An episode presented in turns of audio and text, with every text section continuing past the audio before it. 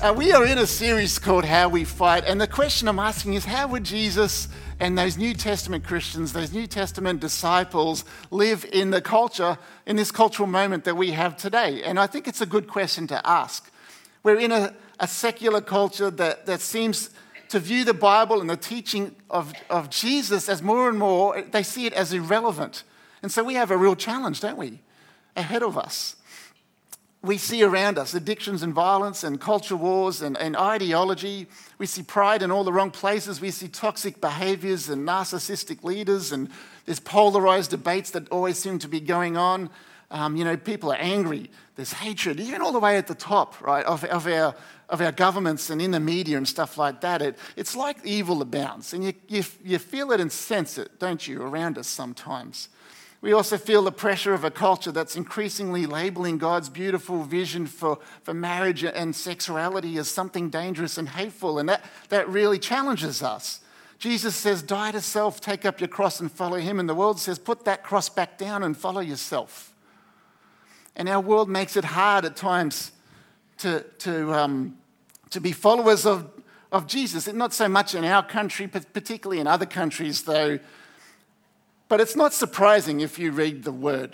If you are reading the Bible, those things don't come as a surprise to us.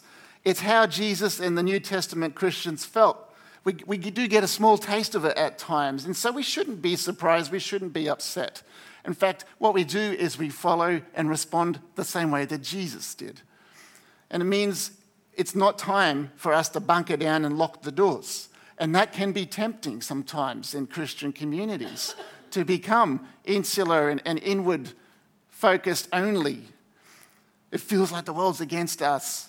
So we'll just, I mean, we do need each other, absolutely, when it feels like that, but we don't close the doors. The key verse I'm, I'm leaning on in this series is from 2 Corinthians 10, and Paul, because Paul says, We are human, but we don't wage war as humans do. Like, this is really important for us to understand. As followers of Jesus, it's different for us. We shouldn't have the same responses and methods that the, that the culture has. Yeah, we fight for God's kingdom, but how we fight looks nothing like the world. It's radically different.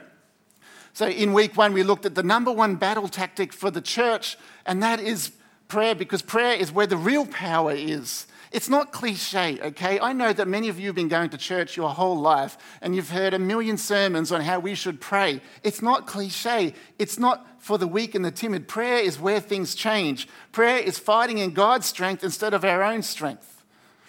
If you're concerned nothing ever seems to happen for God's kingdom on earth, it's probably because the Christians aren't really praying like He thought we should or thinks we should. And the New Testament church got that. You know, they dedicated themselves to prayer. You can't read Acts and not see it. That's what they did. They were, they were praying together, they were praying by themselves. It, was, it seemed to be every day. In fact, you sometimes read how Peter and John, the disciples, you know, they were praying like three times a day. And, and, and they, they liked it. You know, it wasn't just a burden for them. Oh no, I've got to go and pray again. Okay, maybe that happens sometimes, but it seems like they really embraced it daily. It's part of the DNA of the church. And we've been meeting on Wednesday nights. Uh, well, we've been meeting on Wednesday nights for years and years and years, but particularly in February, that's the push that I always give us every year. I think it's a great way to start the year. There's some photos, I think, is there, uh, Zach, that we've got from this Wednesday night just gone. It's so good to see about 50 to 60 of you coming in the last two Wednesday nights. It's our month of prayer and fasting. And my encouragement is to pick at least one. There's actually only two Wednesdays left in this month, and come along. And if the idea of praying to, with a group of people is just, you know, that worries you, concerns you, maybe you're a little bit fearful because you haven't done that before, you're worried you're going to say the wrong thing, it's okay. I just want to just tell you, just dial that down. It's actually okay. Firstly, you don't have to pray out loud. It's all right to sit there and pray quietly um, to yourself if you want to do it that way. Although I want to encourage you to think about how you can talk to God with others around you because we can do that with each other. I know we can do it with God. So there's two Wednesdays left. I would love to, you to, the whole church, to come at least once. But more than once is even better. So I encourage you to please do that. Two to go. Prayer is the number one battle tactic. Amen. Number two is straight from Romans 12 21. This is the second battle tactic. Do, don't let evil conquer you, but conquer evil by doing good. And if I can just expand on that as a little bit as a preacher, I don't want to uh, rewrite the Bible or anything like that. Don't let evil conquer your church, but instead overcome that by doing good. Don't let evil conquer your workplace, but instead overcome that by doing good. Don't let evil conquer your city or your country. How we fight is different. We overcome evil by doing good. Don't let evil overcome your family. Conquer evil by doing good. Now, this is a huge topic, but this right here is how we fight. And last week we took a look into some of the Sermon on the Mount, in particular, where Jesus said, Hey, if someone's going to hit you on one cheek, you, sh- you don't hit back. Jesus' followers don't hit back, they turn the other cheek. And when we kept reading through the Sermon on the Mount, we discovered Jesus took it another step. In fact, he said, You're not only going to not respond to that evil with evil, if we want to, because it's a form of evil, we're not only going to not respond in that same way in kind, we're actually going to do good in return. Like, that's really hard, isn't it? Remember, we were thinking about, gee, that can be hard when someone's hurt us, when we have to do good in return. And then when you kept reading Matthew 5, he, you know, Jesus goes all radical on us. And he says we have to then love our enemies. And, and that's, that's like, that's, that's a big step, that one right there. That's the, the hard one. And, and we framed it as, you know, there's this cycle that happens in our world, isn't it, where people react to each other back and forth, back and forth. And we are called to break the cycle. And Jesus showed us how. Don't respond in kind, respond with good. Find a way, eventually, with a lot of prayer and the Holy Spirit's help, to find love for that person who hurt you and break that cycle. It's so difficult that I actually think it's impossible in our own human hearts, but the Holy Spirit is there to provide us the power. The same power that raised Jesus from the dead lives in us, so this can happen. Is there another amen? This week, I was ready to move on to the third battle tactic, but I really felt like there's more to talk about this, this, um, this idea of conquering evil by doing good. So we're going to stick with uh, this, this for this week as well. Battle tactic number two. We're going to keep going for one more week. Doing good to conquer evil is not for the cowardly.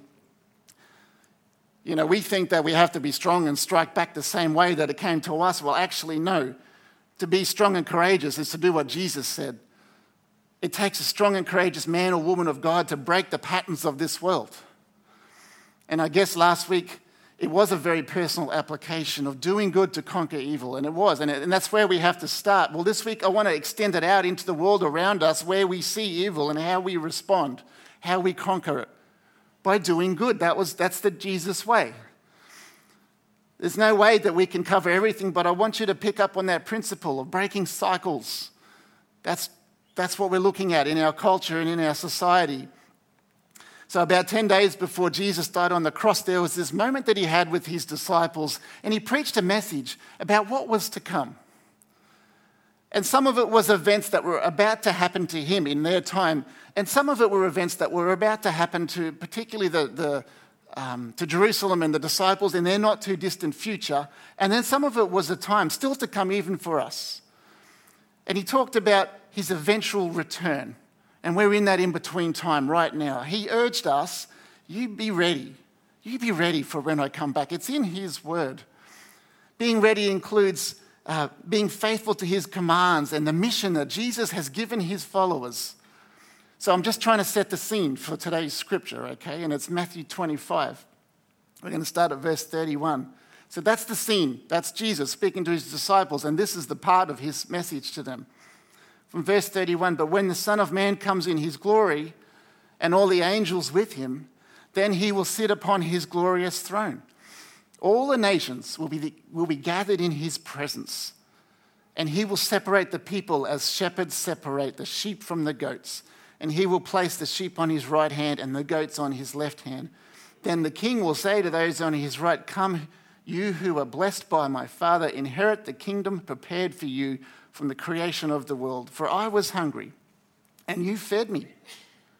I was thirsty, and you gave me a drink. I was a stranger, and you invited me into your home. I was naked and you gave me clothing. I was sick and you cared for me. I was in prison and you visited me. And the righteous ones will reply, Lord, when did, when did we ever see you hungry and feed you or thirsty and give you something to drink or a stranger and show you hospitality or naked and give you clothing? When did we ever see you sick or in prison and visit you? And the king will say, I tell you the truth, whenever you did it to one of the least of these, my brothers and sisters, you were doing it to me. In other words, all of those examples of people around us in our world, it's Jesus. It's like Jesus. And you know where it goes from there. He then addressed the other group, and it kind of sounded a little bit familiar. But what he didn't see was the actual things being done. When you read this passage, it seems that God did the sorting based on evidence of something really important. There's something about his followers that, is, uh, that has evidence of repentance.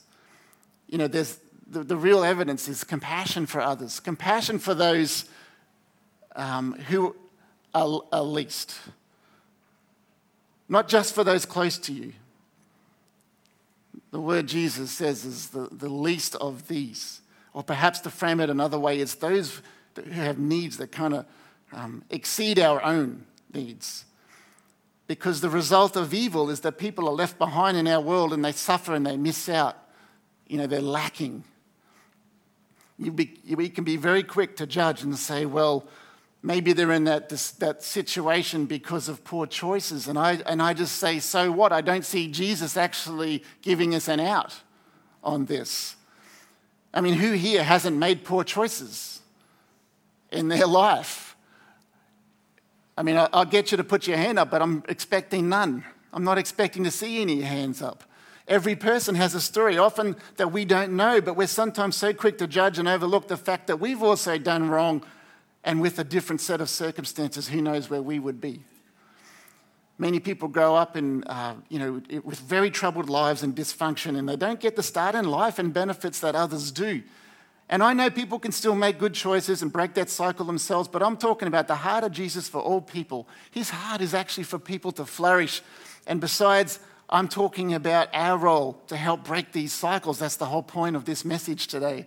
So instead of judging and dismissing people, our heart actually goes out to them for the situation they find themselves in. Some people genuinely have been dealt a difficult hand. They need our compassion, they need our support. Others, yeah, okay, they've made poor choices. They also need our compassion and support.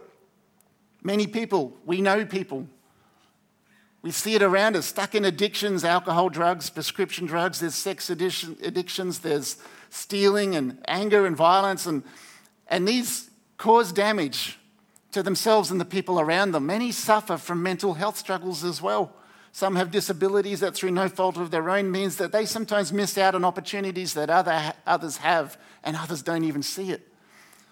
I've talked to a couple of our local politicians um, just a couple of years ago, and I said, What's the big needs in our area? And, and both the two that I spoke to had the same answer. They said, You know what, in the suburbs around here in Brisbane, loneliness seems to be a big issue. Loneliness is a concern. All of these people are in this group that Jesus is talking about. I know he gave some specific examples, but it's that principle, isn't it? People who are suffering or, or in need, and for whatever reason it is.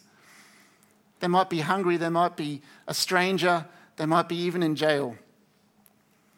We can be preoccupied at being upset at those who ridicule us or attack us for our faith, or we can fight back by helping those in need, like Jesus said and like he did. Let me just repeat that. We can be preoccupied at being upset at those who ridicule or attack us for our faith, or we can fight back against evil by helping those in need. Like Jesus said, we do good to conquer evil. That's how we fight. If you want to stick it to the devil, lift up a person who is struggling in life. I remember there's a, there's a pastor I know, and he was one of those uh, evangelist type people that just you know, some people that have that ability to, wherever they're talking to someone on the plane and the bus or whatever in the train, they, they just start talking about Jesus and the other person's listening. It's like, wow, that's a really good gift that they have. And this particular pastor said to me, whenever I feel like the devil's attacking me or having a foothold in my life, I go down to the shopping center and talk to someone about Jesus. It's like, take that devil. You know, he's going to conquer evil by doing good. Then there's our concern about how our culture is now handling life issues, uh, mentioned this morning in the, the prayer for Isabel in the hospitals. You know, the unborn and the elderly, the terminally ill. When I think, I do think that some people are genuine in their advocacy that, that disagree with us. I think they're being genuine in some ways about abortion and assisted dying, but we, we're very concerned for the most vulnerable in our society. Sometimes we're concerned they're being discarded because it becomes hard. So, how do we address these things? Because every life is valuable, every life is made in, the, in God's image. That's why we Christians hold on to these principles. So valuable that God came and died for everyone to save us. So, an unborn child is just as valuable as someone who's 19 or 49. That's my, my age. You know, someone who's 99 and near the, near the end of their life is just as valuable as someone who's 19 and 49. And I say this with love and compassion, knowing that some of you may have been through this yourself and I want you to know that there's no judgment from me. I need my full support and love and care. But life is precious to God, and it's not our place to end it. And how? So, how do we overcome? How do we overcome around these life issues? You know, I remember when the, the new abortion laws were going through Parliament in Queensland a few years back, I signed the petitions. I remember going into the city and doing the March for Life. Some of you were there as well, I think. But the Lord still went through. And I think we prayed every Wednesday night for months leading up to that. The Lord still went through. So, do we stop fighting? Well, we're human, but we don't wage war as humans do. We conquer evil by doing good. Three weeks ago, I met two ladies from a, a wonderful organisation on the south side in Brisbane called Priceless House. There's another organisation that uh, deals with, with slightly different difficulties called Hummingbird House. These are Christian people doing things, doing good. But these ladies that came from Priceless House, they met with me. I hadn't, didn't really know much about them. It was good to hear what they do. They support women who have unexpected pregnancies. They not only provide balanced information, they, not, uh, they not only talk through alternatives to abortion, something that sadly many in our medical community don't do, in my opinion, but they will support the mother and child during pregnancy and after with a huge range of services and provision and support. And I love what they do. And, and, if that mother still goes ahead with termination, they still support her. They still support her. And they told me last year 56 lives that were likely going to be terminated in the womb were saved through their services and for offering this compassionate and non judgmental service to Queensland women, the Deputy Premier labelled them a hate group in Parliament. Now that's disappointing, isn't it? But we overcome evil with good, so we fight different. We don't return fire with fire. So while it's absolutely okay to contact the Deputy Premier about this issue and maybe you could hold him accountable to his words, we don't do it like others might do. You know, we forgive him for his false accusation. We pray for him. We make sure we're a good witness to him. Remember what Paul said in Ephesians because the battle's not against him, it's not against flesh and blood. We're not labeling the uh, deputy premier evil here today, by the way, just in case he somehow watches this online. no, even if he wasn't, we're not doing that. We're, we're doing it different to him. That's my point. We leave the judgment to God regarding Priceless House, you know, we're talking about is there a, a partnership with us as a church, particularly within our counselling service, um, that we could help them out in some way. And nothing's been decided yet, but we're praying about that, about that opportunity. But what they're doing is conquering evil by doing good. And that's just one example of a whole bunch of topics that we can take up the challenge that we see around us. You know, we see homelessness, there's, there's got to be a response to this because it's getting worse in our city. We can offer addictions recovery. There's prison ministry, and I know some of you not only visit people, but some of you have been involved in prison chaplaincy over the years. It's fantastic. There's advocacy and support for long term migrant detention. You know, we, we would, as Christians, we would have concern for people who get stuck in that situation, and, and it's not a good place to be, particularly for families. There's Indigenous disadvantage and reconciliation. You know, we can have a voice in this space. You know, it doesn't matter what your politics are, because we care for people like Jesus did. There's huge issues with domestic violence in our country. We have teenagers in a lot of our cities with no purpose in life that we're seeing increasingly turn to things, you know, they're becoming like gangs almost in some of our cities. Our heart is for those kids, even though they might be doing the wrong thing against others. Of course, our heart is for victims too. But we do things differently, we fight differently. All of these things have a response that where, where good can overcome evil. When we compassionately bring support to these people in need, we do good in our way. We do our bit to overcome evil in our world, and hopefully we break a cycle that's, that, that we see around us. And I know some of you are already involved in these areas of need, and you've got my full support. support. But I, the question I'm bringing today is what about us as a church? What about Hills? You know, what are the needs in the middle class suburbs of Brisbane where we find ourselves? You know, who are the least around us? And to be honest, the needs are actually huge. They just tend to be behind closed doors more in the suburbs, I find. Shelley and I lived in New Farm for a couple of years when we were helping a church there, and the needs were kind of more obvious. They were right on the street corner. You could see them there. Around Everton Hills, they tend to be behind the closed doors. A few years ago, Mark McCrindle did some research and he asked about these needs to, to Australians, you know, suburban Australia. And what came out was things like support for relationships, you know, support for parenting, financial advice. That's, that's a big need that's coming up as, as things start to change in Australia at the moment. But um, something for parents to go to, like playgroups and things like that. Help, support for the elderly, help with, with family breakdown. And this is why we do some of the ministries we do here. If you're new to Hills, I just want to let you know. We run a family support service that's been going for 20 years, and it's amazing. And every day, well, for several days a week, um, people come into that church office over there, some from this church, but mostly not. People from our community. They come and get some help because they have these needs. This is why we also have playgroups. We've got two now. And it's just so pleasing to see so many parents showing up with their kids from this church and from the, the neighborhood around us. In fact, there was a, a, a, lovely lady who came to faith recently out of our playgroup. She just moved back to Mackay with her family, but it was exciting to see that kind of thing happen. This is why we have a cafe and an op shop.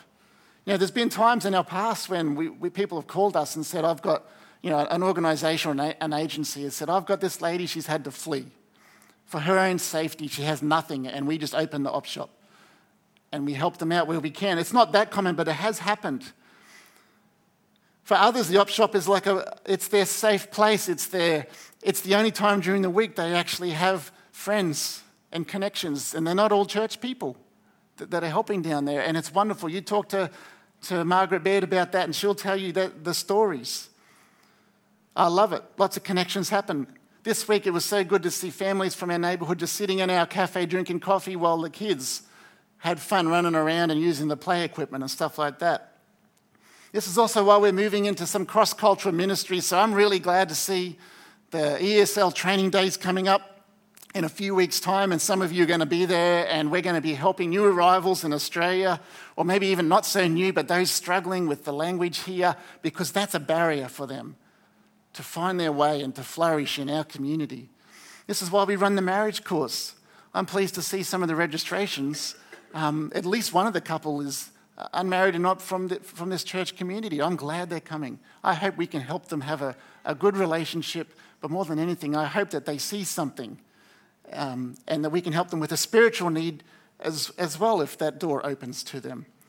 This is why we run the Circle of Security parenting program. That one's got a long way to go, a long journey. We're going to um, get that. The word's got to get out further yet on this one into our community because it's a need. You speak to a chaplain, you speak to a school teacher. Parent, parents need help right now with parenting. And the Circle of Security program is international, it's very well regarded, and, we and our counsellors are trained to run it. and it's fantastic, and I can't wait for that to have a greater impact in our, in our neighborhood. So, while many of these, they may not seem like the least of these, there's absolutely some needs that people are crying out for that we can help with with the love of Jesus and break some cycles by doing good. Our banners tell you what our mission statements are. It, we do this, those other three, we do them to bring glory to God. That's where we start. I was excited to hear the young adults are going to be, I don't even know where Adam is. I'm looking for the beard. Oh, he's with the baby. no, that's okay. But I was excited to hear that the young adults are going to make their way through those four statements because they help us to have a sense of purpose about who we are as a church. But we're doing it for God, for His glory. We want to bring glory to Him. We embrace people. Hopefully, you can see that in this message today and last week, that that's what we're about. We're, we're about people. And sometimes it's hard to embrace people, isn't it? You know, it can be hard. We've got to find a way through with God's help because people need to feel that embrace. And we're planting seeds as we go about what we're doing seeds of the gospel. We want people to actually encounter Jesus and hear the good news. That's the Great Commission. What Jesus, the last thing Jesus told us to do before he left. You need to go and make disciples. So that's the last one about um, not just um, shallow disciples, not just a, a seed that's just below the surface with no deep roots, but us as plants with deep roots and a, and a flourishing plant and fruit that's like, you know, heavy and sweet and rich. This is what we're about. So, the personal challenge for us this week is to go back to the words of Jesus, where he rather bluntly makes the point that the goats and the sheep are actually identified by something. He picked it by something. And it wasn't about how many times they went to church, and it wasn't about um, you know, how many scriptures they could recite. This is where I've got to be careful because I don't want you to hear the wrong thing. Salvation is through grace alone for those who truly repent and follow Jesus, but faith in Jesus can't just be words. Because words are cheap, or they can be. You know, I could I can stand at the altar and declare my vows to Shelley and put a ring on her finger, but if I then treat her the opposite way to my vows, are those vows real after all? You know, the, you could say they're dead, they're just words. My vows to Shelley should be revealed in my sacrificial love for her. They're witnessed through, hopefully, my actions. You know, not just from what you see, but if you were to ask her quietly, is that real?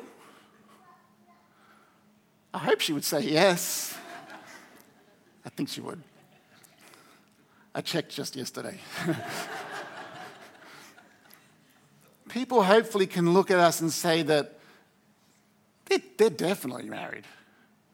Not because of a ring on a finger and a vows that I heard at a wedding day in this church 28 years ago. Is that right? Yeah. Yeah. Snap. Um, but I do hope people can look at us and say those vows are real, still today. If we truly mean that we follow Jesus, people should be able to tell, hey. And so I've got to go take it back to James now and remind you, he said, if you see faith by itself isn't enough, unless it produces good deeds, it is dead and useless. Such such strong words from James. Like, he, he, he doesn't pull any punches on that one. But it does align with what Jesus said about sheep and goats because they both thought that they were, both groups thought they were good. At our core, we, the church, have a heart for people who are struggling and need a hand up. We have a heart for people who have made bad choices. It's okay it's okay. You know, we have a heart for people to find a flourishing in life like I think God's heart for them is. So I'm leaving you a challenge this morning. Who are the least in your lives or in your neighborhood or in your uni or your workplace or your family? Who are they? That you can help and do good to overcome evil.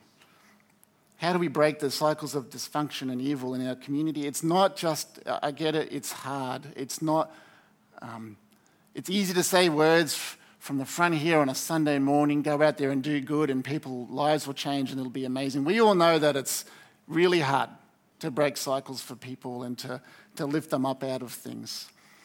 It's a long process, it needs a lot of prayer, it needs a lot of support for some people. But this is how we fight. We, we're human, but we don't wage war like humans do. We overcome evil by doing good. So, this week, where will you see it? Where will you see the need? And where will we hear the words of Jesus in our mind and in our, in our hearts from Matthew 25? When I was hungry, or when I was thirsty, or when I was naked, or when I was in prison, or and then you can expand from there. What did we do? I think that's the question that all of us can ask in the circles that we're going to move through this week. What did we do? Because we're going to overcome evil by doing good. Let's pray. And Lord, we hear your words, and they're serious But this is how we fight. We're going to break cycles of evil and do good. And we're going to lift people up, each in our own little circles, God. We can't all do everything, but we can do our bit. We can't ignore it, God. We can't walk past it. Like the Good Samaritan, we just can't keep going past what we see. And so I pray, Lord, that you'll help us this week. Help us to be a church, though, moving forward into the years to come. That more and more, God, we see Jesus in each person in need. Because that's what you said. What we do for the least, we do to you and for you. That's how we have to see people, like Jesus. Even the ones that have done the wrong thing, even the ones who've made bad choices, God, doesn't matter. You see them like, like they're you in that sense. And God, we want to be a church that more and more does that. It's uncomfortable at times, it's challenging, but together, Lord, and with the other churches in your, this city, God, together um, it's possible for us to make this difference even when it feels like it's, it's getting away from us. It's not. Do what you said. Empower us with boldness this week to live like that, I pray, in the name of Jesus.